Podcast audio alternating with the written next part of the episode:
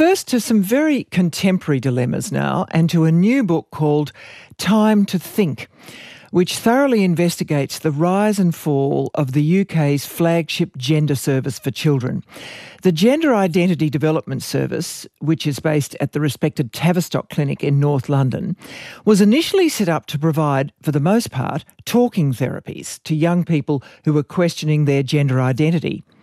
But in the last decade, it's referred more than a thousand children, some as young as nine years old, for medication to block their puberty.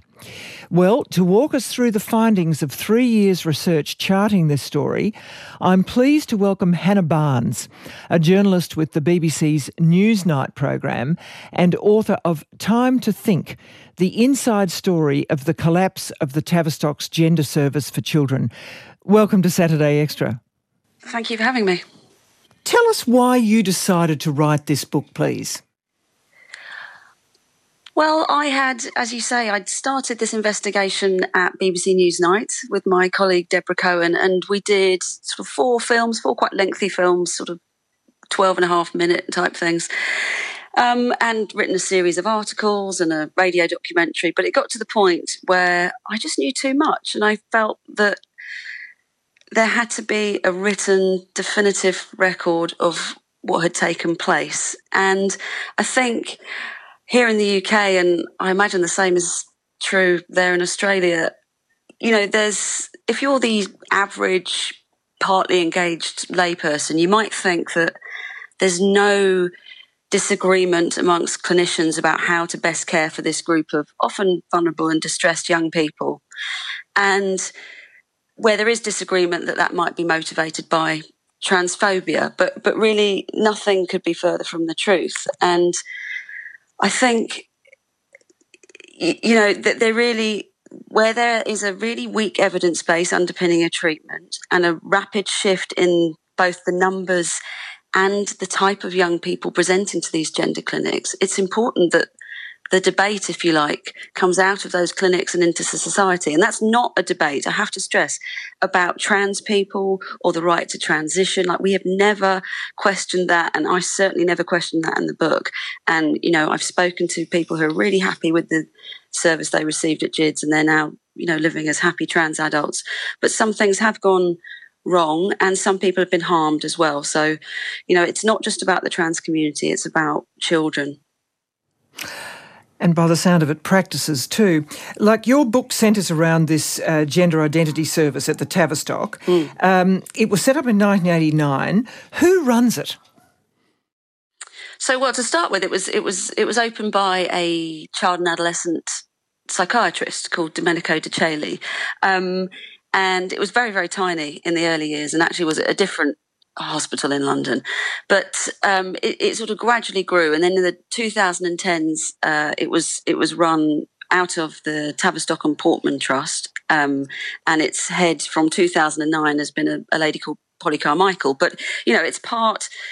Um, the way our healthcare system is structured here, we have a, a, a, number of hospital trusts, which are all part of our central national health service. So it's it's part of the national health service, um, and that I think has what's surprised people is that uh, you know a review of this whole area of healthcare is, is, is underway at the moment. But in its interim findings, uh, the woman who's undertaken it, a very respected paediatrician called Dr. Hilary Cass, has said that this has not been subject to the level of oversight that we would expect when innovative treatments are this is the gender service yeah exactly are, are, are given to children um that there just hasn't been the level of scrutiny that one would expect uh, Give us a bit of context. Uh, as you say, in 2007, this, this small area group uh, clinic was seeing about 50 children a year. Mm. And then by 2019, it was getting thousands of referrals every year. I mean,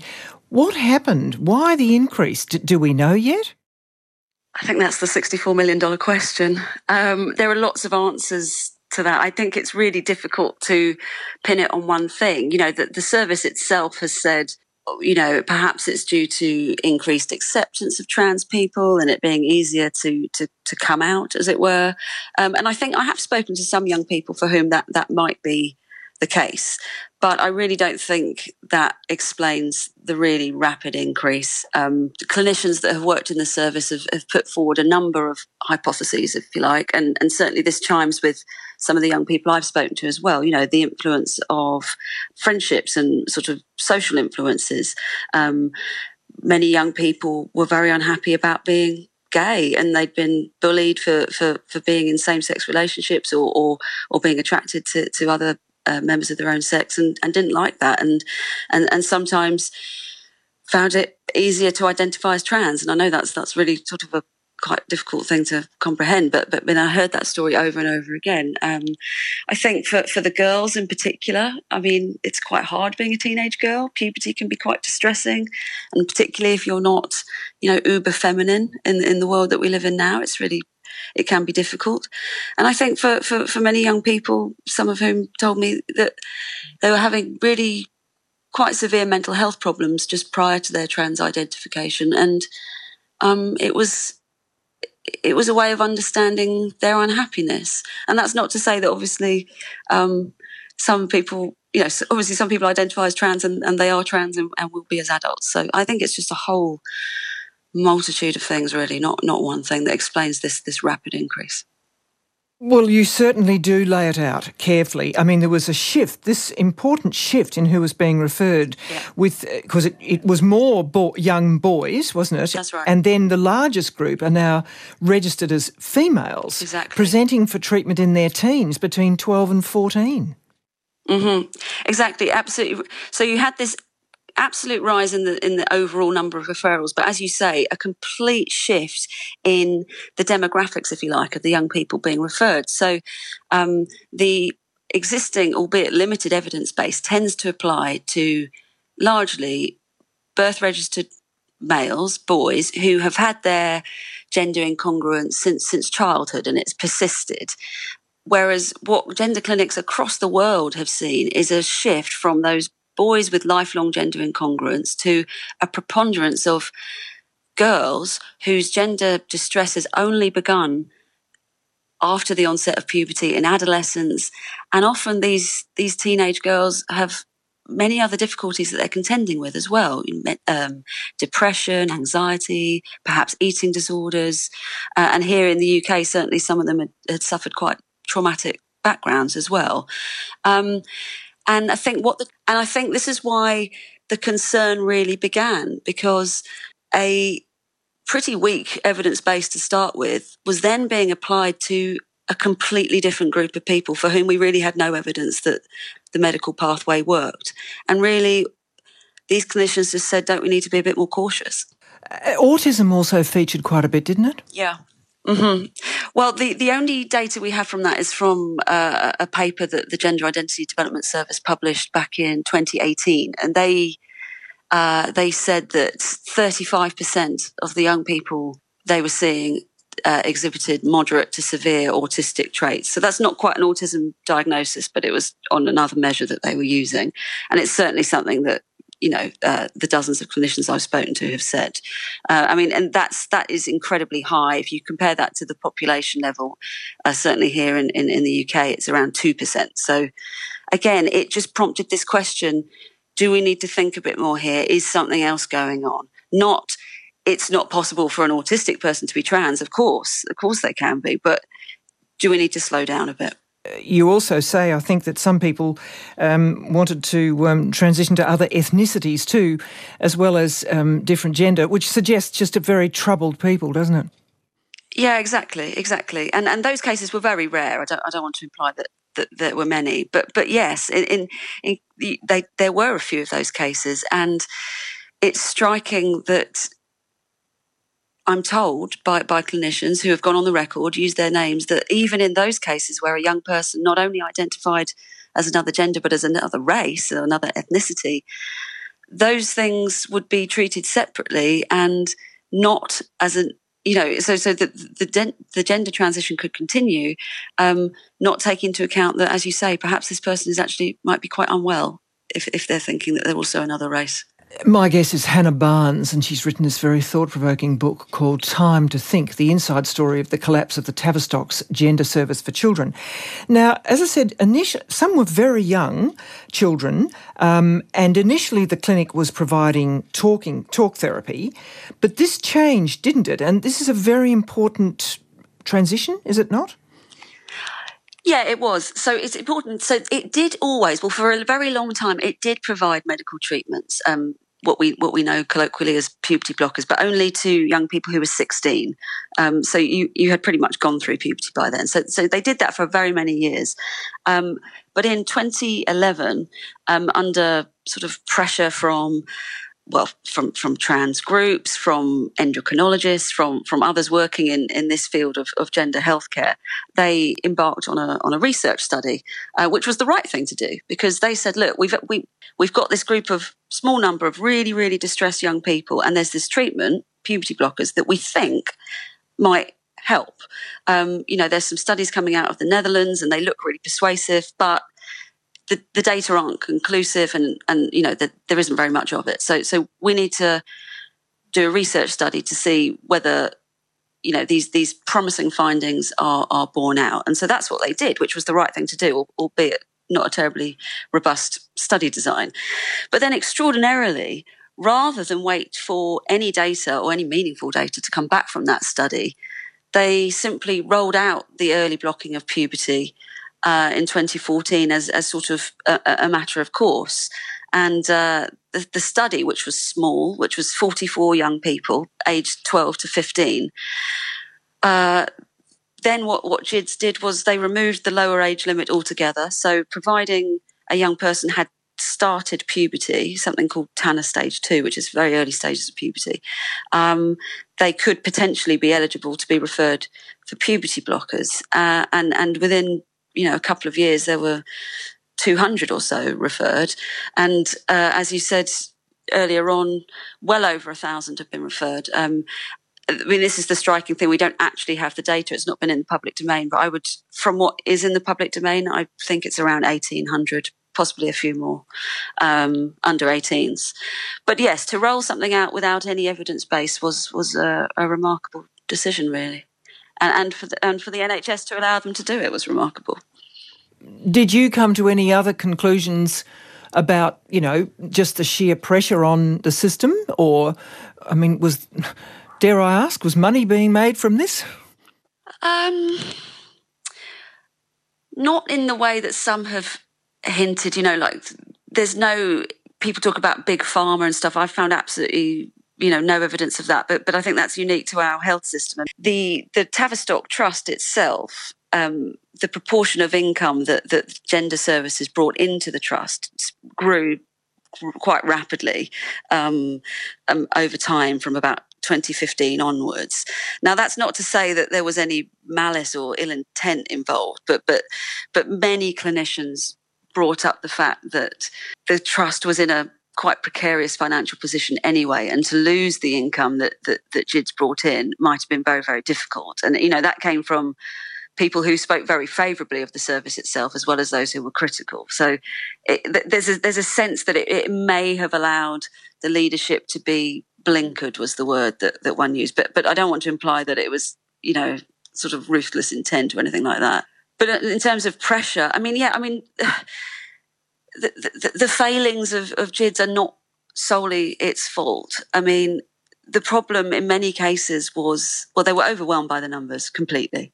But what we found and what the independent review of uh, care provided to, to, gender distressed children has, has found so far here in, in, in, the UK is that in so many cases, the other difficulties that these young people were experiencing were simply overlooked. Now, GIDS would say that they weren't they weren't commissioned to, to, to, to provide holistic treatment to these young people. They were a gender service and they were there to deal with the gender difficulties. And it was for other, you know, more localized mental health services for young people to deal with the other stuff. But the problem was that simply didn't happen. And potentially many young people got a treatment that they, they wouldn't benefit from and, and perhaps needed something else and you know have been let down by the adults that were meant to help them yes would seem so i mean it is being shut this year. That's the plan. I think it's got 7,500 waiting. what finally led to people standing up and, and taking notice? Well, that's disputed here. Um, as you can imagine, it's a very contentious area of um, of debate. Um, but I mean, really, several things. I mean, we had they they were inspected by our healthcare regulator and, and found to be inadequate um, both in terms of leadership and, and other factors. And, and, it pointed to, you know, a lack of record keeping, um, informed consent not being taken, um, risk not being adequately managed, no proper record of how clinical decisions are made. It was a really damning report. And we've also had, as I've, I've mentioned a few times, sorry to sound like a broken record, this, this independent review, which called for a fundamentally different model of care. And it's really those two things. And, and I, I would say that our reporting at Newsnight sort of influenced both of those quite quite heavily that that have made the National Health Service say that we need a fundamentally different approach here. We need more services because it's clear that one clinic cannot serve all of England and Wales. It's crazy. So we need more. We need them closer to where these young people live. We need to provide more than one treatment pathway. It cannot be that you know, while medical transition will work for some, it will not work for all. And just as there are different ways kind of into young people's gender related distress, there's got to be different ways out of it as well. So these new services are going to be more holistic. There's going to be much more mental health support. Um, there's going to be specialists in autism and neurodiversity and in safeguarding. So the idea is, you know, one one national service cannot work, but but also the model it's used has failed. So it's, it's kind of a combination of things. Um, but as you say, more than seven and a half thousand young people waiting waiting for years with no help whatsoever. It's it's not a great situation by by anyone's judgment. Look, when you decided to write this book, you initially, I understand, had some difficulties finding a publisher. Can you tell us about that, please? So I wrote a very detailed book proposal. It's about 17,000 words. Um, and it set out very clearly, you know, what, what the book would be like and what it wouldn't be like. You know, it, it, it was an evidence based, robust, fair, um, approach, just, just as, just as I'd done at the BBC, um, you know, not, not questioning trans people. And it was really striking because it was sent to 22 publishers, um, none of whom gave a negative response at all. So 12 responded and all were very positive and said, This is a very important story.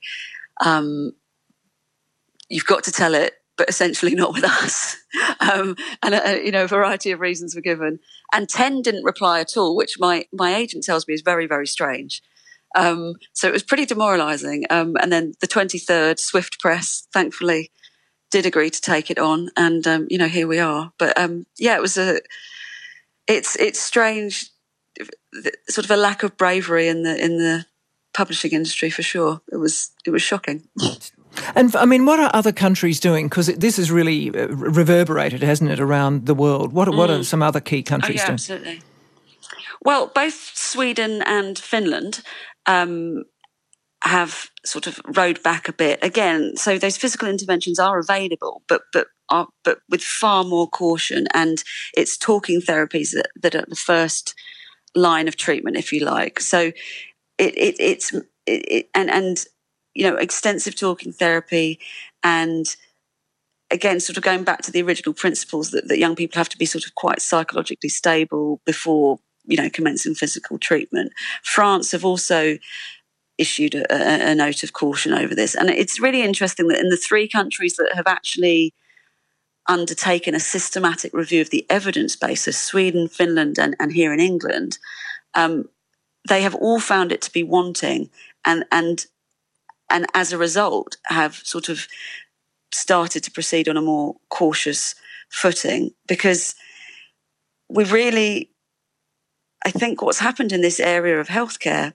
as so many clinicians have told me, is that the word gender has kind of muddied the waters, and they've proceeded on a basis where you wouldn't usually in medicine.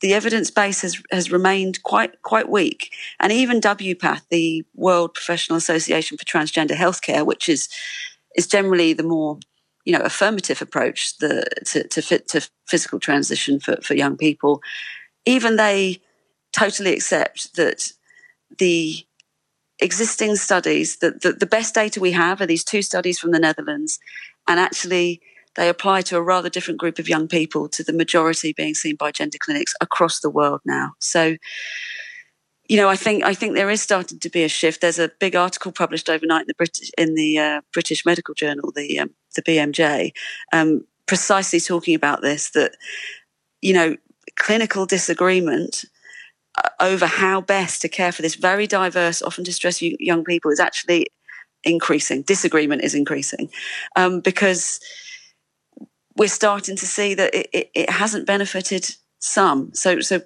you know, perhaps there need to be changes in approach. Very interesting. Thank you so much for joining us and uh, for putting so much effort into your work. Thank you very much, Hannah Barnes. It's been a pleasure. Thank you. And Hannah's an investigative journalist with the BBC and the author of Time to Think the inside story of the collapse of the Tavistock's gender service for children. It's published by Swift Press. Uh, in Australia, prepubescent children with gender dysphoria are treated with talking therapies. Once the child enters puberty, uh, puberty blockers may be part of their treatment. Gender reassignment surgery is generally only undertaken in adults. And if you'd like to go to the Royal Children's Hospital in Melbourne, they have some more information on their website. And if you or your child would like more information, Kids Helpline can be reached on 1800 55 1800.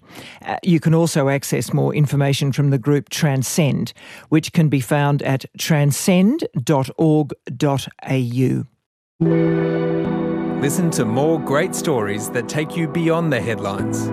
Ask your smart speaker to play ABC RN.